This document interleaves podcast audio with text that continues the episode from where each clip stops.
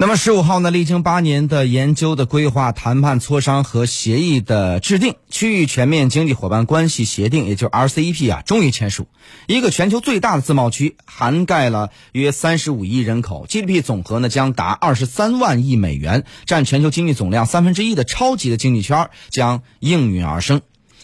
那么这个我们来看到啊，今天我们分享的一篇这个。分析文章呢是来自商务部原副部长、中国国际经济交流中心的副理事长魏建国，他就认为说什么呢？在全球疫情蔓延和中美经贸冲突的双重影响之下，世界经济和中国经济都面临着巨大的下行风险。由中国推动签署的 RCEP 呢，将给疫情下全球经济的恢复带来信心，并将为疫情后的新的全球化打下基础。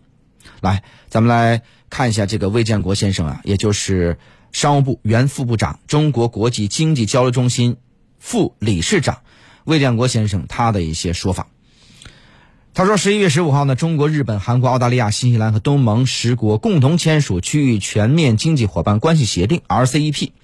RCEP 呢，由东盟十国于二零一二年发起。邀请中国、日本、韩国、澳大利亚、新西兰、印度共同参加，旨在通过削减关税以及非关税壁垒，建立统一市场的自由贸易协定。虽然谈判过程漫长而艰辛，甚至遭遇印度突然退群等事件，但剩下的十五国呢，经过共同努力，特别是在中国的推动之下，终于在这个十五号啊签署了被外媒称之为史上最重要的贸易协定之一的 RCEP。那么，在全球疫情肆虐之下呢，特别是美欧第二波疫情更为严重的情况之下，全球经济不确定因素增加，导致人们呢对经济恢复信心不足。此时签署 RCEP 是对全球经济复苏信心的一个提振，也是对 RCEP 参与全国这个呃各国人民的极大的鼓舞，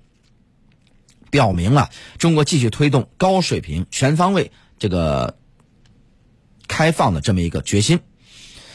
RCEP 呢是目前啊世界上最大的一个自由贸易的协定，范围呢涵盖全球一半的人口，GDP 呢占世界三分之一。特别是东盟成为中国第一大贸易伙伴，这个以后 RCEP 呢会更加的突出整体利益。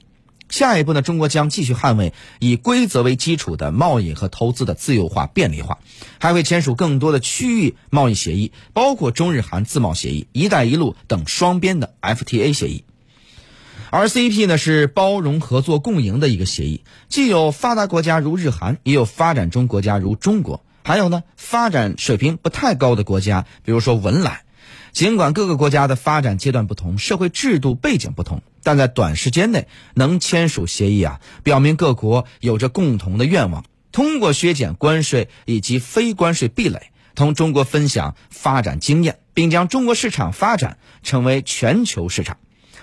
那么，在全球疫情大流行的情况下签署这个 RCEP，对于本地区因疫情所带来的贸易投资的负面影响意义重大。更重要的是，疫情过后啊，本地区经济要实现迅速强有力的复苏，RCEP 的签署呢，更显出重要意义，将为疫情后新的全球化打下基础。虽然呢，印度现在加入 RCEP 呢还存在困难，但是 RCEP 呢还是欢迎印度加入，并且呢准备了充足的过渡期和过渡条件，相信印度呢最终会加入 RCEP。未来呢，这个 RCEP 的合作伙伴呢会越来越多，发展会越来越强，在全球的影响力呢也将越来越大。当今的世界合作是主流，搞贸易单边主义，特别是霸权主义是不得人心的。尽管今年发生疫情，各国呢仍然合作团结，共同抗击疫情，这个趋势是不可阻挡的。RCEP 签署之后，未来更多合作细节将会陆续推出，将对全球抗击疫情、恢复经济以及新的全球化做出更大的贡献。好，我们再来关注一下其他方面的消息。